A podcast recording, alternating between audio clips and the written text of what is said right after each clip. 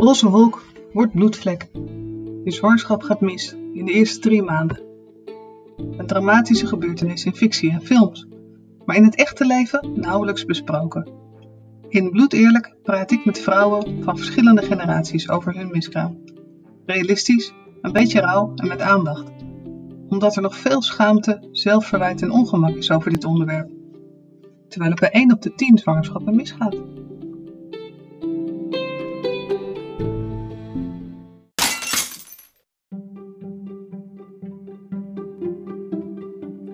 Madelon van Uffelen is de oprichter van Mijn Moederkracht. Ze begeleidt vrouwen met een uh, miskraamverleden. En ik kwam in contact met haar via Instagram.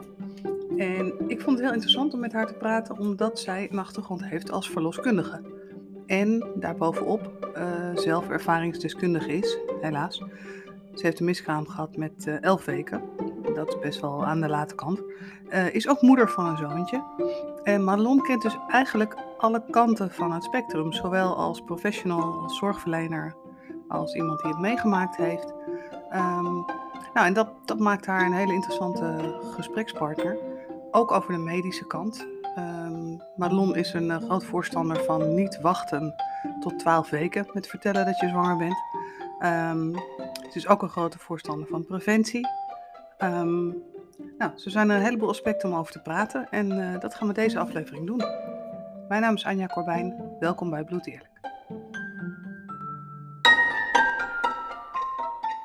Vandaag heb ik een, uh, een bijzondere gast. Dat is Madelon, Madelon van Uffelen, oprichter van uh, Mijn Moederkracht. Welkom. Dankjewel. Heel fijn dat je er bent vandaag.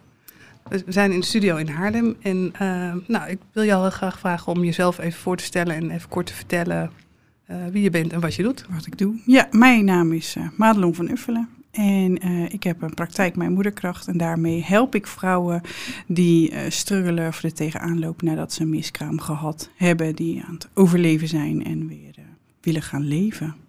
Ah, kijk, dat is wel een heel mooi streven natuurlijk. Ja.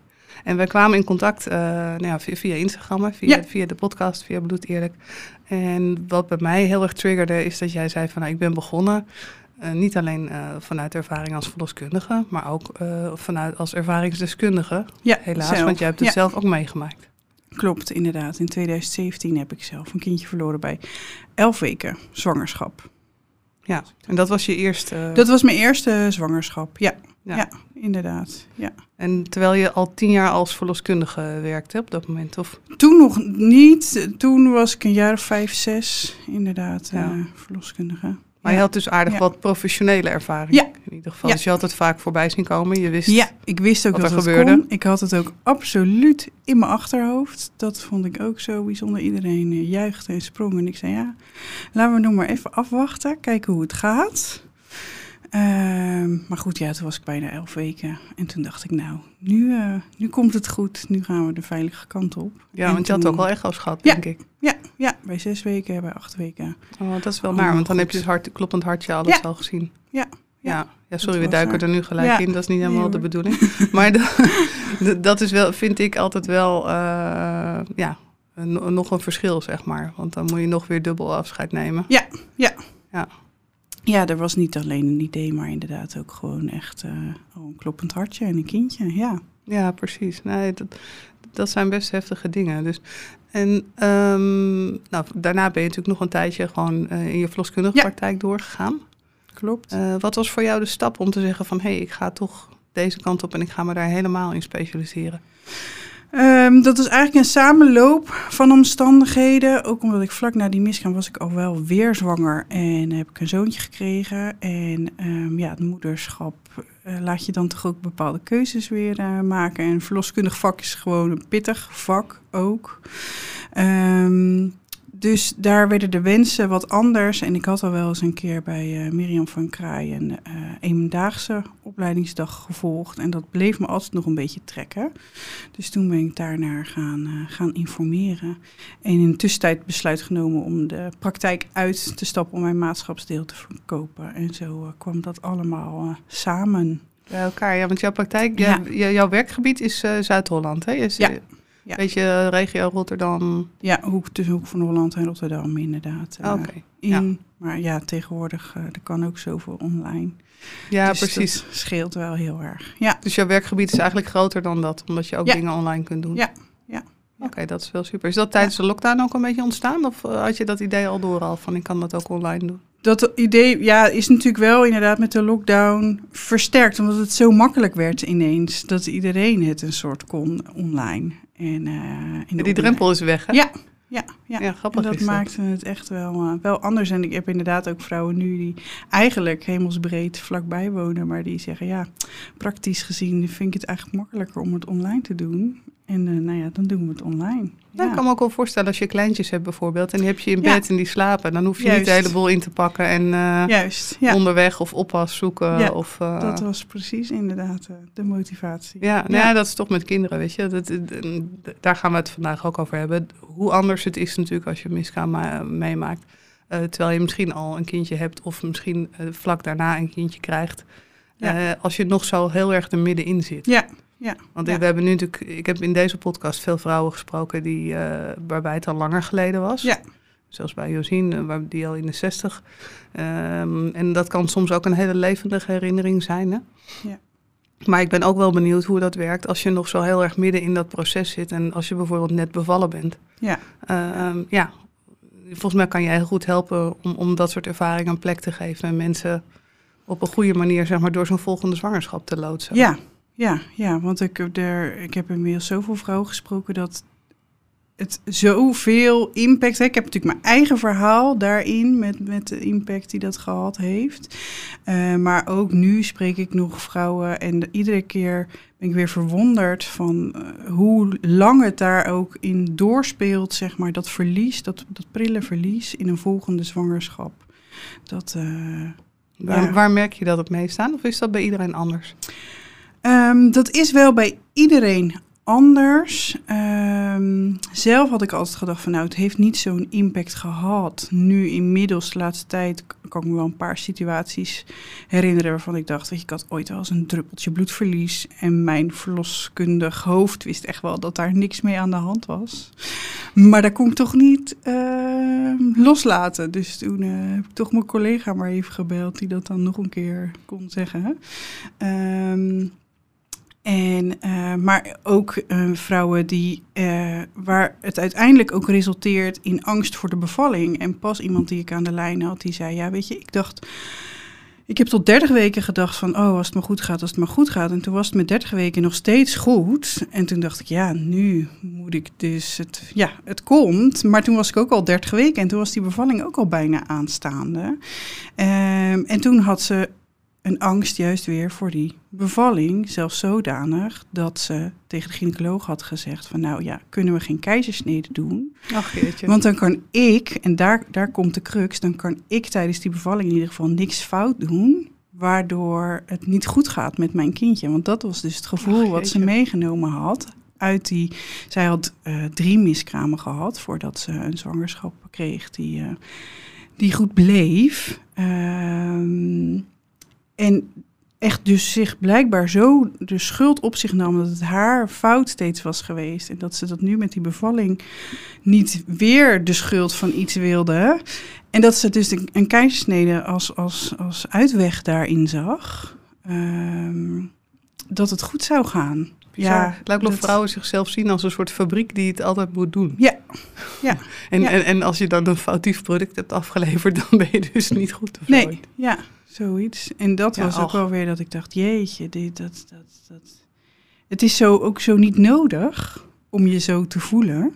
Nee, dat schuldgevoel, dat, dat Ja. eh, heeft mij ook wel verbaasd hoor, moet ik eerlijk zeggen. Ook omdat ik, ehm, ik voelde me wel heel inadequaat, zeg maar. Een soort van een beetje mislukt, maar, maar Ja. niet schuldig, zeg maar. Nee. Maar dat, ja, dat is natuurlijk bij iedereen verschillend inderdaad. Maar ik vind, als je dat hoort, vind ik dat wel heel naar, als mensen dat meemaken. Ja, ja, ja. Dat is echt wel heel beroerd. Ja. Want over de, het medische aspect, daar was ik ook wel benieuwd naar. Want ehm, speelt het nou een grote rol in je opleiding ook als verloskundige om om te gaan met, met dit soort emoties en dit soort gevoelens? Niet zo specifiek rond, eh, rond die begeleiding na een miskraam. Nee, je krijgt wel lessen sociale vaardigheden om gesprekken te voeren. Ehm, maar eh, dat, nee, dat richt zich niet specifiek op hoe kan je hier nou en wat kan je aan begeleiding bieden en eh, wat kan je zeggen? Het is apart, hè? want als je ziet dat tegenwoordig met de leeftijds, groeiende leeftijd van vrouwen Ja. met de eerste zwangerschap, dat het tegenwoordig al 1 op 5 is hè? Ja, van de Ja. zwangerschappen. Ja. klopt. Dan zou je bijna zeggen, dan, dan zou een groot deel Ja. van je opleiding daarover moeten gaan. Ja, nee, ja, mijn tijd, eh, tien jaar geleden, was dat in ieder geval eh, nog niet zo. Wel het medische aspect natuurlijk, wat gebeurt er, hoe en wat. Maar niet eh, specifiek de begeleiding, wat je dan verder nog, eh, nog kan doen. Nee. Want daar hadden we het ook even over in het voorgesprek, hè, met de medische aspecten en, en de begeleiding. Want eh, ik dacht zelf nog dat heel veel vrouwen bij de huisarts terechtkomen. Maar jij Ja. zei dat veel miskramen toch ook al bij de verloskundige Ja. terechtkomen. Ja, want ehm, eigenlijk zijn er, ze verwijzen de meeste huisartsen, als er al nog mensen zijn die bellen naar een huisarts met een positieve test, dan zegt de assistente vaak van joh, eh, bedankt voor het melden, maar je kan een verloskundige zoeken en die zal je verder begeleiden. Ja, dus eigenlijk vanaf de positieve test. Dus vanaf Ja. zeven weken, is dat zes, zeven weken? Ja, dat, dat, dat is een beetje dat je de eerste afspraak probeert in te plannen met eerste contacten. Ik heb ook vrouwen die twee dagen voor de verwachte menstruatie positieve test hebben en dan direct eh, bellen voor een afspraak. ja, Ja, dan ben je er, dan ben je er ja bij. dat, dat, en dat is echt, eh, echt niet, niet een uitzondering. Rond die vier weken zit het toch meestal eh, wel. Oké. Zeker Ja. als mensen natuurlijk heel erg hopen en, en willen, zeg maar. Is de teleurstelling ook groter, denk je, daardoor? Wellicht, Wellicht, want de, de, de wens voor een kindje is al zo groot voordat je eraan begint. En dat maakt vaak ook de mate van verdriet als het dan niet goed gaat. Dat, dat zie je wel eh, vaak terug in de praktijk. Er zijn mensen toch geneigd om dat wat uit te stellen. Ja. En, en, dan kan ik me best voorstellen dat, de, dat er een soort drang ontstaat van en nu, ja. in dit window tussen, eh, ik noem maar 25 dus het 28 en 35 moet het gebeuren. Nu moet het gebeuren. Ja, vrouwen die echt inderdaad eh, eh, zeggen tegen mij van ja, ik heb nu het gevoel dat ik al een jaar stilsta in mijn leven, omdat die gewenste zwangerschap er nog niet is. Ja, terwijl wat is een jaar? Als verloskundige denk je van. Ja, ja. Ja, ja. ja dat, dat lijkt me best wel lastig als je natuurlijk. Eh, ehm, en in die nascholing vertelde jij, hè? want Ja. ja. Mirjam, de Krij, of Mirjam van Krij die, eh, heeft ook toegezegd om een keer te gast te Ja, zijn. Dus dat is heel fijn, dus Ja. zij gaat nog vertellen. Maar zij verzorgt dus eh, nascholing Zij, voor verloskundigen. Ja. Klopt, inderdaad. Eendaagse nascholing. Inmiddels heeft natuurlijk een boek ook, ook over abortus. Dus die komt er ook, eh, die is er ook. Ja, en daar krijg je gewoon heel praktische handvaten. Wat je nu, ehm, ja, wat je kan zeggen en wat je kan doen. Ja. ehm, nadat je geconstateerd hebt bij iemand die eh, een miskraam heeft. En wat je daar nog als nazorg aan kan leveren, zeg maar. Terwijl, ja, toch vaak wel het idee was van ja, nou ja, nu is er hè, een verloskundige is voor de doorgaande goede zwangerschap en nu is dat er niet meer. Dus dan houdt het op, maar je kan als verloskundige ook nog veel meer betekenen daarin. Wat, wat zijn dingen, eh, kan je een voorbeeld noemen? Wat zijn dingen die je kan doen, zeg maar? Ehm ehm, één of twee keer alleen al maar terugbellen en vragen hoe het met zo iemand gaat. Dat wordt al zo gewaardeerd door, eh, door de vrouwen. Dat hoor ik ook eh, continu terug van, van vrouwen die inderdaad nog enige tijd door de benaderd zijn. Zo van ja, weet je, dat was zo fijn dat er ook daarin nog even aandacht voor mij was. Daarin. Ja, maar dat is natuurlijk een groot verschil. Dat mensen denken van, het mag, ja, zoals het zo mooi eh, therapeutisch het mag er zijn, zeg maar. Ja, ja, Ehm, En, Want het is natuurlijk toch heel vaak en door. Ja. Misschien omdat Ja, vrouwen dat klopt. zelf willen. Ook. willen graag een volgende zwangerschap. Ja, dat ook. Dat is ook een veelgestelde vraag. En wanneer moet ik Ja. nu nog heel lang wachten voordat ik weer, eh, voordat ik weer mag? Ehm, dus maar ja, weet je, zulke soort vragen als dat hele rauwe verdriet er even geweest is en een paar weken later bel je nog eens, dan, dan komen zulke soort vragen ook nog, eh, nog op. En als je daar als verloskundige ook antwoord op kan geven, is heel mooi, denk ik. Ja. En dan heb je de hele praktische tips, hè, zoals, het Ja. vergi- zoals het vergiet. Dat vond ja, ik heel dat plastisch. vond ik ook heel praktisch. Dat had ik zelf namelijk ook graag. Ik ook. Gehad. Ja, dat klinkt heel stom, maar die tip had ik ook graag Ja. gehad, inderdaad. Ja, Ja. nooit bij stilgestaan. Nee. Maar ik denk dat dat als verloskundige is dan natuurlijk eh, goud. Als je, ja, als je weet dat iemand zo'n miskraam nog aan het doormaken Ja. is. Ja. Ja. Eh, ja, Ja. dat klinkt heel stom, maar zeker met die moderne wc's, zeg maar. Het Ja. is, eh, vroeger had je nog zo'n plateautje, zeg maar, maar dat, is- dat is allemaal niet meer. Nee. nee. Dus het is zeker belangrijk Ja, inderdaad. ja. Vooral als je nog iets wil doen aan bijvoorbeeld eh vruchtzakje begraven. Ja. Of het is echt al een compleet kindje. Dat verschilt natuurlijk ook heel erg. hè? Zeker. Nee, absoluut. Dat is, dat is misschien een, een, een plastische vraag. Maar goed, daar, daar is deze podcast ook voor. Heb jij het idee dat het nog uitmaakt? eh, want ons, mijn vorige gast was Marjolein de Kok. eh, Het boekje ligt Ja. hier.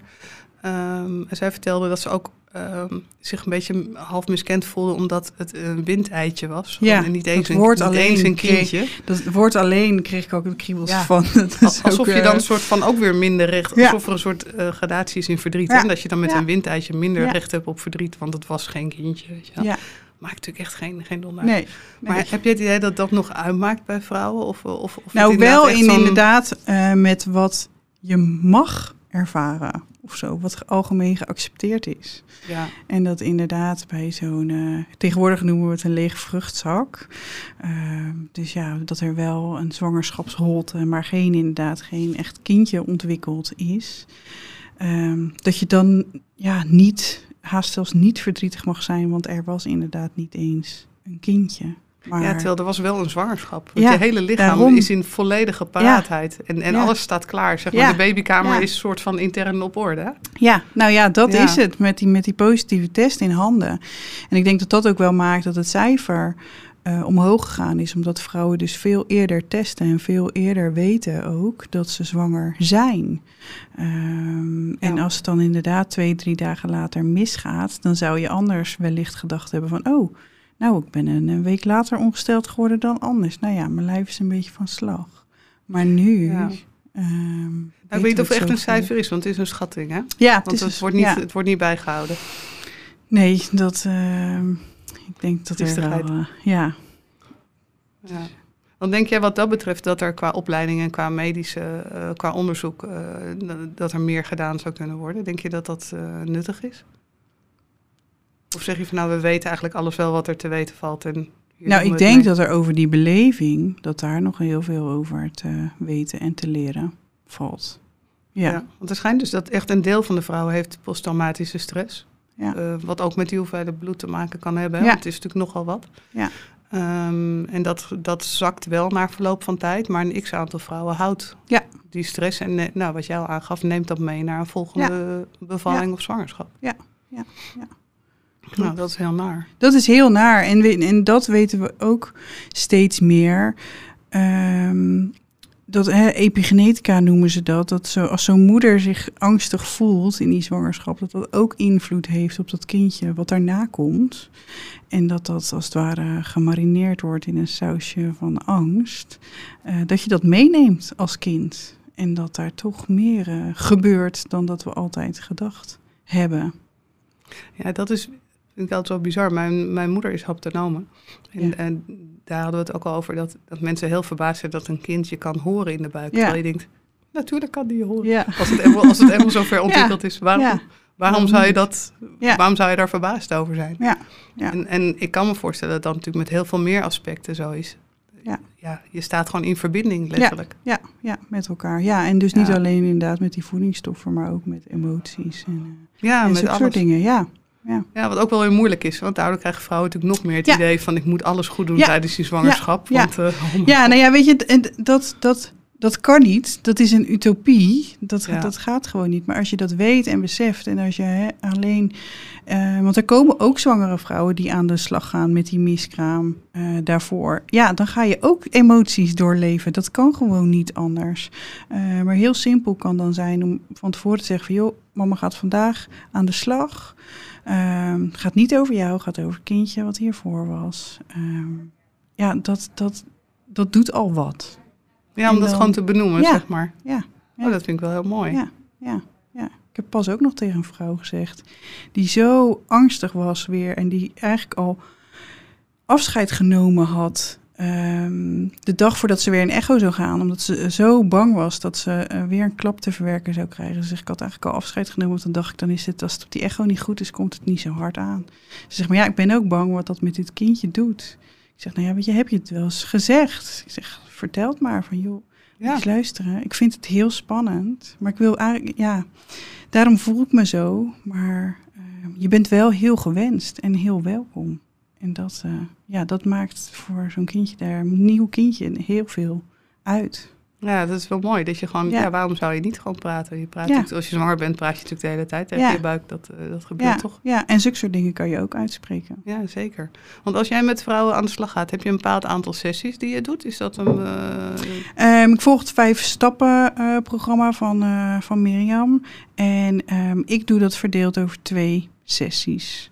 Ehm, twee ja, sessies van 2,5, 3 uur is dat. Oké, dus het is niet zo dat mensen maanden bezig zijn? Nee, nee, nee. nee. Oké.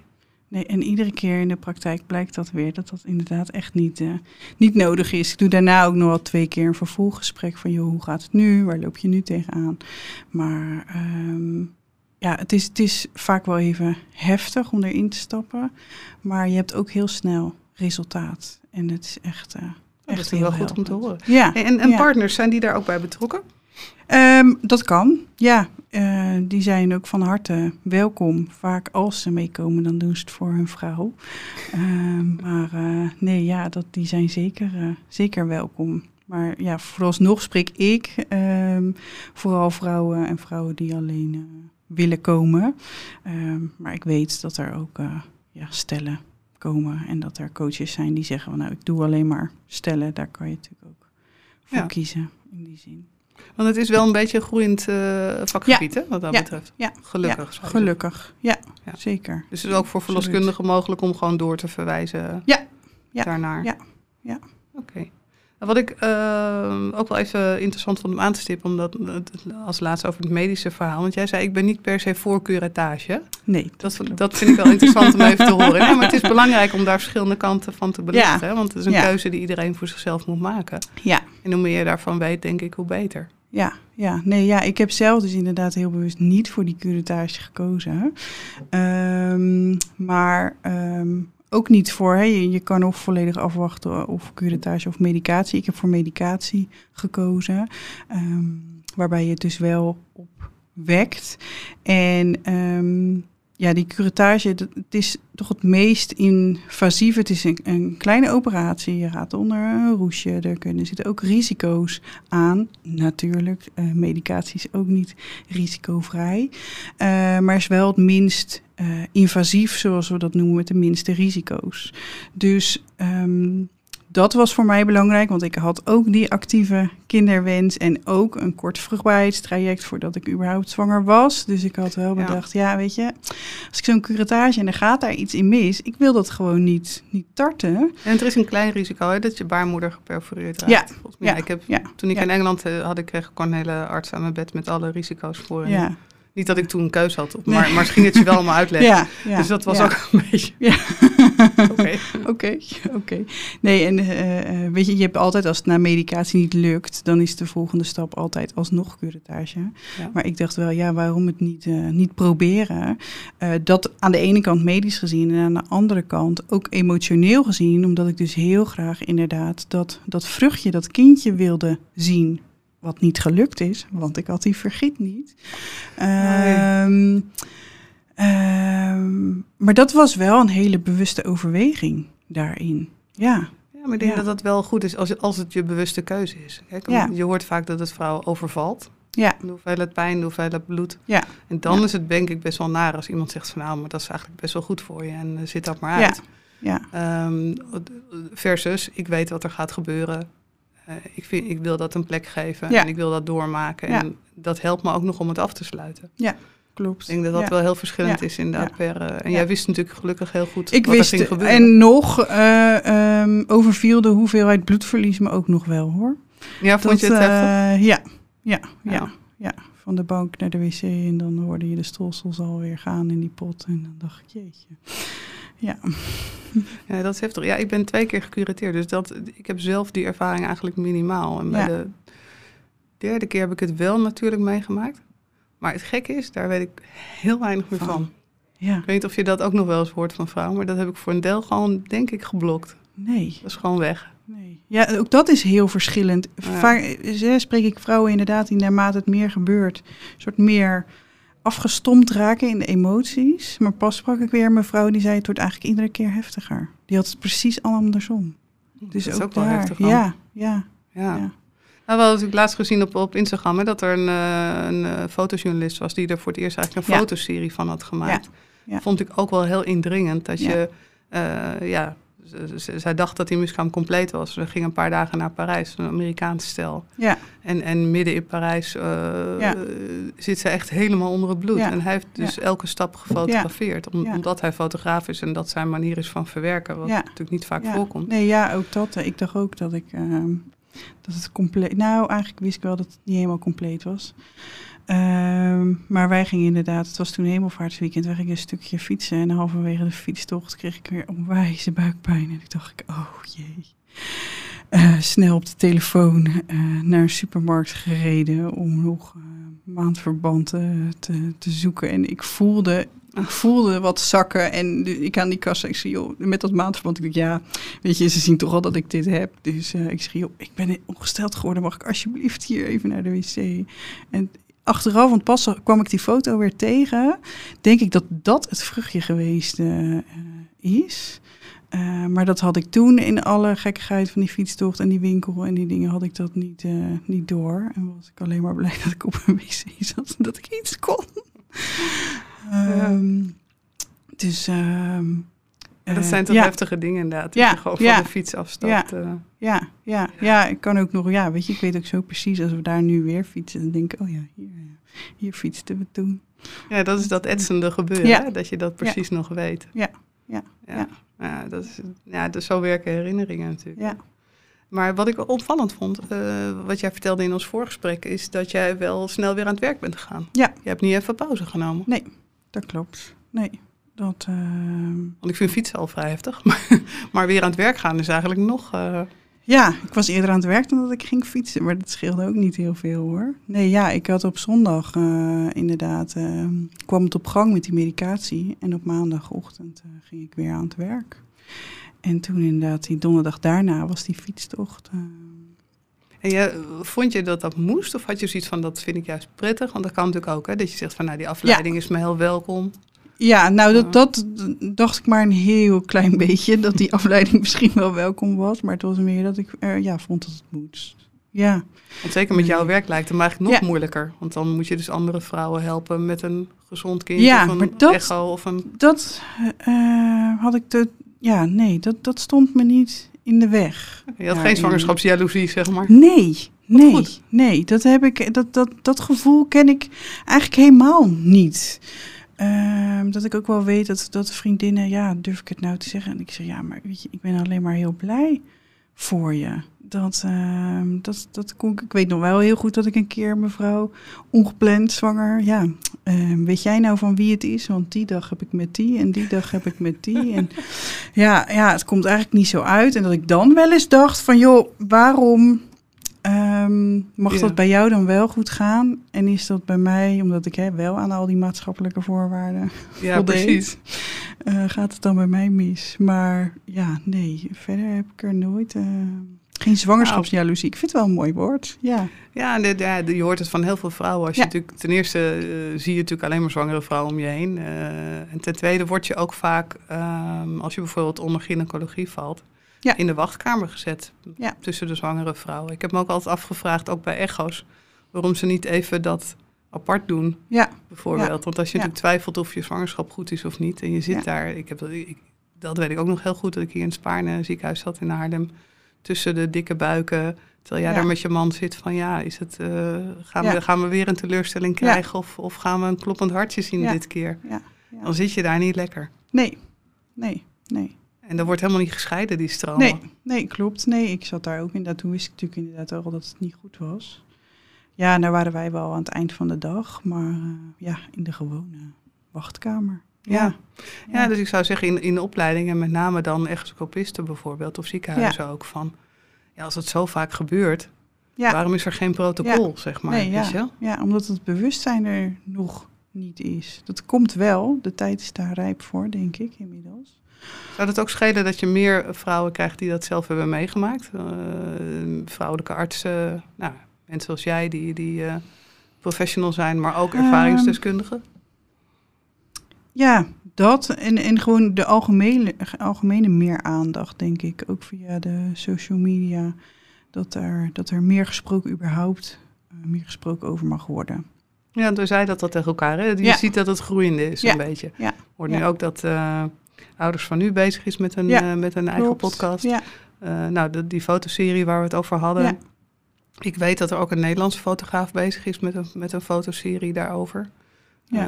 Eh, als dat lukt, want die was op zoek naar stellen. Ik, ik Ja. weet niet of mensen zo snel iemand mee laten kijken bij zoiets. Maar nee, nee. ja, je zou zeggen, als, als dat wel lukt, heeft dat zeker een functie. Ja, ja, ja. Ik bedoel, je moet het even aankunnen. Maar ik denk, en dan met name voor mensen die het niet meegemaakt hebben. Ja, ja. Grappig ja. genoeg, want de mensen Ja. die het wel meegemaakt hebben, vinden vaak hun, hun weg wel.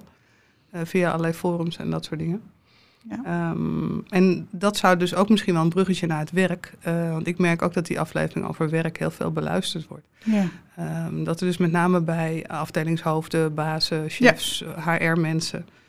eh, eigenlijk ook wat meer bewustzijn zou moeten zijn hè, van vrouwen in die leeftijd en mannen. Ja. En mannen maken ook dit mee. net zo goed. Ja, Ga, ja. ga naar Ja. hun werk, Ja. toch, toch redelijk eh, gebroken van, van verdriet. Ja. Ja. Ehm, verdriet wat weer kan helen. En wat, nou, als ik jou zo Ja. hoor met goede begeleiding, ook niet Nee, eh, aan niet voor eeuwig hoeft te zijn. Nee. En B ook geen maanden hoeft te duren. nee, nee, nee. Ehm, maar het kan dus wel helpen om misschien iemand ook te kunnen verwijzen Ja, naar zo iemand als jij. Zegt van joh, Ja. ga eens praten met die. Ja. Of, Absoluut. Alleen ja, moet er dan ook oh, hè, op dat werk een ruimte zijn om überhaupt te vertellen dat je dit meegemaakt hebt? Want ja, we wachten vaak met z'n allen tot die twaalf weken voordat we iets gaan zeggen. ja, jij bent daar niet voor hè? Voor dat Nee. wachten voor die twaalf Nee, weken. nee, nee. Omdat ik impliciet vind dat je daarmee dus zegt dat die kindjes die er voor twaalf weken waren, dat die er dan blijkbaar niet toe doen, omdat je het daar niet over mag hebben.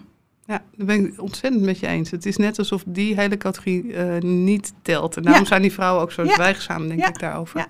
Ja, ja. Ja. Dus dat hebben we denk ik ook eerst nog als maatschappij wat werk in te doen. En dan kan dat veel bre- breder ook uitgedragen worden. En, eh, Er zit ook wel een generatieding, hè? Dat heel veel vrouwen natuurlijk tegen elkaar zeggen van... nou, wacht nog maar even met vertellen, want... Ja. ehm, ja, en, en Ja. Je zou- bijna zeggen, zwaai die positieve test maar heen en weer. Want A, je bent Ja. blij. Ja. En als Ja. je niet meer blij bent, Ja. dan kan je ook rekenen op Ja. steun. klopt. Ja, Ja. ja dus daar, daar zit nog wel een, eh, een deel, soort... Ja, wat is dat? Verlegenheid? Te voorzichtig? Ik, ik, ik weet, ik, ik denk gewoon eh, een algemeen idee van hoe het moet, Hoe het hoort. hoe het hoort. Ja. Ja. Nou, dus, Ja. Want ik vind het woord taboe vind ik een beetje te ver gaan, zeg maar. Want ik denk dat het iets is waar iedereen wel het gevoel heeft dat er over gepraat mag worden. Alleen het gebeurt gewoon niet. Nee, het gebeurt niet. Nee, ja, en ja, ik, ik, ik gebruik het woord taboe wel. Ehm, want ik heb toch ook het idee dat er soms gewoon niet over gesproken mag worden. Ja, ik moet zeggen, ik zit sinds kort in een eh, Facebookgroep voor herhaalde miskramen. Ja. En, en als je inderdaad, daar heb ik toen een oproepje gedaan van wat wordt er nou gezegd tegen jullie? Ja, Nou, dat was echt, eh, ja, daar lusten de honden geen brood van, Nee. wat mensen tegen Nee. elkaar zeggen. nee, nee. Ja, of neem een hond als je iets... eh, Ja, neem een hond. Nou ja, kijk, Ja. weet je, het kan best een goed idee zijn om een Ja. hond te nemen. Maar het is helemaal geen goed advies Nee. op dat moment. Het is gewoon Nee. zo misplaatst. Nee, ja, weet je, en het is ook vaak zo'n kindje wat dan volgt na die miskraam. ehm, dat dat dan ook, hè, van nou gelukkig heb je, eh, of je hebt al een gezond kindje. Alsof het ene kind het andere kind daarmee vervangt. Ja, Dus- mensen zeggen van en nu, en nu is het dan weer goed. ja, ja, Ja. Ja. Nou, ik moet zeggen, Ja. dat gevoel had ik misschien voor mezelf ook wel. Ik dacht van, nou, het is toch goed gekomen? ja, ja, ja, nou Ja. ja, ik ook. Ik En dan wil je er niet in blijven hangen voor jezelf. Nee, nee, nee. Eh, terwijl er is denk ik een verschil tussen erin blijven hangen en, en nou, waar jij de ge- gelukkig vrouwen mee helpt en het goed afsluiten. Ja. Ja. Eh, wat je Ja. ook zei, er mag ook af en toe over gepraat worden. Het, is ook, Ja. het hoeft ook niet in een pot met de deksel erop. mag ook gewoon af en toe Ja. weer. Er maar, en ook in dat gezin. En ik denk dat daar inderdaad, eh, als je het dan over die toekomst hebt, als je het als moeder in je gezin met je andere kinderen kunt bespreken dat er zo'n kindje was, ja, dan gaan we over 30 jaar een generatie krijgen die zich daar veel vrijer in voelt om daarover te spreken. Ja, dat zou mooi zijn. Want ja, mijn kinderen zeggen het ook wel eens hoor. Ze zeggen, ja, dat is, dat is wel verwarrend. Want eh, bij mij kwam het ook vrij snel achter elkaar. Ja, dan Ja. was ik er niet geweest als die eerste goed Ja. gegaan was. Ja, Ja, ja dat Ja, klopt. ja, je. ja, ja, ja. Dat, eh, Dat is natuurlijk best wel dat, gek. is, dat is best gek. Ja, Ja, dat is wel Ja. raar. Ja. Hey, maar ehm, als we het dan hebben over snel weer aan het werk gaan, hè? Want, want jij ziet, je ziet dat eh, in jouw praktijk ook. hè? Ja, Want, ja, ik, ik dacht iedereen maar- meldt zich wel een paar dagen ziek. Nee, nee dat, is, dat, is, dat is heel wisselend. Maar het grootste deel die, nee, mel- meldt zich niet eh, een paar dagen ziek. Ik denk Ja. echt serieus dat mensen. Ik, ik was in ieder geval heel erg verbaasd. Want Ja. ik dacht echt dat, de, ja, dat het beter zou zijn om officieel verlof te hebben in plaats van ziek melden. Ja, Maar dat mensen zich gewoon niet ziek melden, dat Ja. vond ik echt heel verbazingwekkend. ja, ja. Nou ja, en daarom denk ik dus dat dat rouwverlof, als dat er komt, dat dat zo daarin helpend is. En het, het voorstel is nu twee dagen. En dat is natuurlijk echt niet dat dat voor iedereen genoeg daarmee is. Maar het feit dat je daar alleen al aanspraak op kan maken, dat maakt alweer de ruimte Ja. om. Ehm, en dan is het natuurlijk voor zelfstandigen ook nog weer anders. Ik bedoel, pas als er ook op LinkedIn een eh, schrijfster, copywriter, die eh, voor 24 weken bevallen was, heb je dus geen recht op zwangerschapsverlof. En dus Ja, dat las ik. eh, Dat- noodgedwongen, financieel gezien, weer aan de slag ging. Ja. Want ehm, ja, stilstand daarin kon ze financieel niet, niet behappen. Ja, terwijl als je bijvoorbeeld met 20 weken bevalt, Ja. dat is echt geen Nee. sinecure natuurlijk. Nee, nee. Ja, dus daar is, daar is gewoon echt nog wel het een en Ja. ander te, te doen. Ook qua Ja. werk, goed werkgeverschap. En zeker voor zelfstandigen, waar er toch heel veel van zijn inmiddels. Ja. Ook. Ja. Ja, dus in dat opzicht zou er echt nog wel iets moeten gebeuren. Ook eh, in de politiek en in, de, in de regelgeving, zeg maar. ja, zeker. Nou ja. Dat, laten we hopen dat we daar een beetje aan bijdragen. Ehm, ik zal even kijken of ik nog een, een vraag had aan jou. Ja, in, in, in, in, het algemeen zeg maar, waarom is het goed om met verwerking aan de slag te gaan? En, en wat is het beste moment om dat te doen? Ehm, het beste moment is denk ik als je er zelf aan toe bent. Dat is natuurlijk een beetje open deur daarin. Ehm, maar ehm, dat is mijn eigen ervaring ook. Ik heb ook heel tijd, vond ik dat dat niet nodig was. Totdat ik er op een gegeven moment toch ja, tegenaan liep. En eh, er toch gevraagd van, joh, ben je wel eens vaker zwanger geweest dan van je eigen zoon? Hoe ben je daartoe mee omgegaan? Ehm, je kan het van allerlei kanten bekijken. Je kan het verzinnen hè, dat je denkt van nou, ik, voordat ik weer opnieuw zwanger word, geef ik het een plek, ga ik ermee aan de slag, want dan kan ik onbevangen die nieuwe zwangerschap in. Of meer onbevangen in ieder geval. Ehm, met het effect, hè, wat, waar we het net over hadden, dat je die angst als moeder minder ervaart, waardoor je dat ook minder aan je kindje doorgeeft. Ehm, maar als dat voor jou niet gebeurd is, ja, dan, dan is dat ook weer zoals het loopt. En kom je er op een ander moment, sommige vrouwen inderdaad, die komen er als ze dan pas weer bevallen zijn. En dan bij ieder kind eh, of, of bang zijn om dat kindje ook weer te verliezen. Hè? Dat, dat, dat, als dat kind koord krijgt, eh, angstig. En eh, pas had ik, werd ik geïnterviewd door een journaliste die was zelf ehm, het eerste levende kind nadat haar moeder eerst een drieling en daarna een tweeling verloren was. En ze zegt, ja, mijn eerste woordjes die waren pas op. Want mijn ouders die liepen alleen maar mij te beschermen. Want er mocht niks met mij gebeuren. Ehm, ja, als je dat op een gegeven moment merkt, denk ik als ouder zijn, dan moet er misschien ook een lampje gaan branden. Van nou, misschien moet ik er nu iets eh, mee. Ik, ik herkende dat in het boek van eh, Marjolein, dat zij eh, heel erg overprotective was over Ja. de jongste. En dat Ja. ik had ook zo'n raar soort jinx gevoel van die ga ik nog een keer verliezen. Ja, ja. Want dat, kan, dat is Ja. te mooi, dat kan nooit goed gaan. Dat Ja. is niet van mij, Nee, zeg maar. Ja, ja. En, en ik dacht dus van dat dat, ja, ik had eigenlijk nooit zo goed nagedacht waar dat vandaan kwam. Maar ik herkende het in dat boek. Ja. dacht ik, oh mijn god. voelde me wel een beetje, nou ja, betrapt is niet het goede woord. Maar ik had wel Nee. zoiets van, dat had ik bijvoorbeeld best graag ja. eh, geweten. Of Ja. eh, Ja. met, met, met zo iemand zei om daarmee aan de slag Ja. Te gaan. Ja, en dat is wel een dunne scheidingslijn, vind ik dat wel hoor. Om dat ook online zichtbaar te maken van wat er dan op de lange termijn nog kan gebeuren. Want het kan ook vrouwen die wel nu al zoiets hebben van nou, ik zou er wel wat mee willen. En die, doordat ze dat lezen, soort zo geraakt worden en dan zich terugtrekken. Ehm, dus dat vind ik zelf wel een lastige... Ja, het ligt Ja. heel erg aan hoe je erin zit. Weet je? En dit, achteraf denk ik, gun jezelf gewoon zo onbevangen eh, mogelijke tijd. Ja. Weet je, dat je ervan, ja, ik vind niet dat je moet genieten, want eh, wat ik zei, de helft van de leuk. tijd is zwangerschap helemaal niet leuk. Nee, de eerste 20 weken vind ik ook nooit Nee, leuk. precies. Het is echt niet zo lang. Maar eh, gun jezelf in ieder geval eh, een, tijd vrij van, van uh, oud zeer en schuldgevoel en, Ja. eh, en, en, Ja. en dat soort dingen. Dus in dat opzicht denk ik dat begeleiding eh, hartstikke waardevol is. En, Ja. en zeker wat toe kan voegen in dat hele landschap. Ja. En, en wat ik zei, we- vergrijzen. We krijgen steeds Ja. minder kinderen en steeds ouder kinderen. Dus vanuit zorgverzekeraars zou ik ook zeggen van... Ja. Ja, wees er alert op. Want Ja. als mensen uitvallen om die reden... of langdurig uitvallen... Ja. ja, want inderdaad, hè, mijn, mijn hulp wordt niet eh, vergoed. Maar als iemand ermee rond blijft lopen, je komt wordt uiteindelijk kom je in depressie of burn-out of inderdaad die PTSS. En je gaat daar dan verzekerd voor mee aan de slag. Dat is duurder dan Veel je, duurder. ja, Ja. nu investeert. Ja, maar ik vind Ja. het financiële aspect is een hele terecht. Hè? Kijk, ik, kom zelf uit de financiële journalistiek. Eh, en ik werk ook af en toe in de, eh, gerelateerd aan de zorg. En je ziet dat preventie Ja. wordt gewoon eh, bijna niet vergoed. Nee, nee. Terwijl, ja, als je ziet, eh, als je het financiële plaatje maakt, dan is een, Ja. een postnatale depressie behandelen Ja.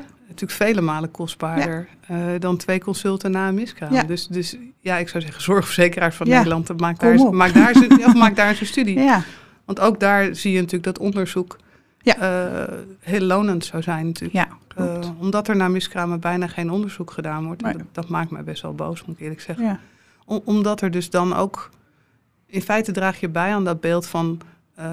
het doet er niet toe of Nee, je mag er niet over zeuren. Want. Er, zijn ook aantoonbaar geen nee. gevolgen en geen Nee. data. Nee, nee, Dus weinig. nou, er is nog een hoop te doen, Ja, denk ik. zeker te weten. Heb jij, nog, heb jij nog iets, eh Madelon, waarvan je zegt van... nou, dit zou ik nog wel graag willen vertellen of kwijt willen? Of... Nou ja, als je er mee loopt, begin denk, ja, met praten met je omgeving. Dat is de eerste stap. Hou het niet voor jezelf. Nee, het is gewoon je Maar vriendin, de buurvrouw, Ja. de, je, je Ja. moeder, je schoonmoeder. Ja, ja, ja. Praten. Praten, dat is het begin. Nou, heel goed. Heel mooi advies. Dankjewel. Alsjeblieft.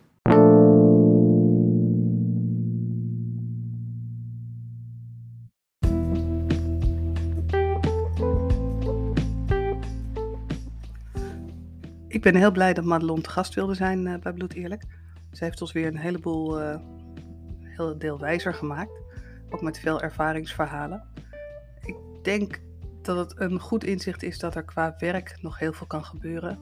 En dat het ook voor werkgevers heel zinvol kan zijn om begeleiding aan te bieden.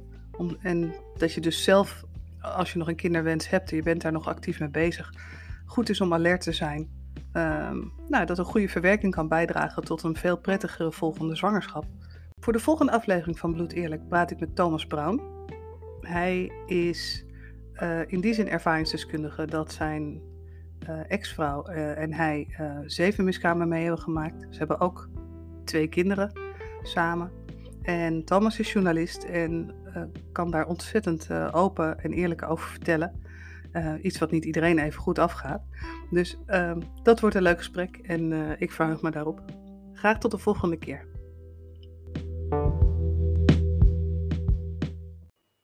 Heb je hulp nodig na het luisteren van deze podcast? Dan kun je contact opnemen met je huisarts, maar je kunt ook contact opnemen met Madelon op de website mijnmoederkracht.nl. Heb je een idee voor een onderwerp of eh, een suggestie voor een gast? Dan kun je mij mailen op anja.corbijncs.nl. Wat ook gewaardeerd wordt, is deze podcast downloaden of verder delen in je netwerk.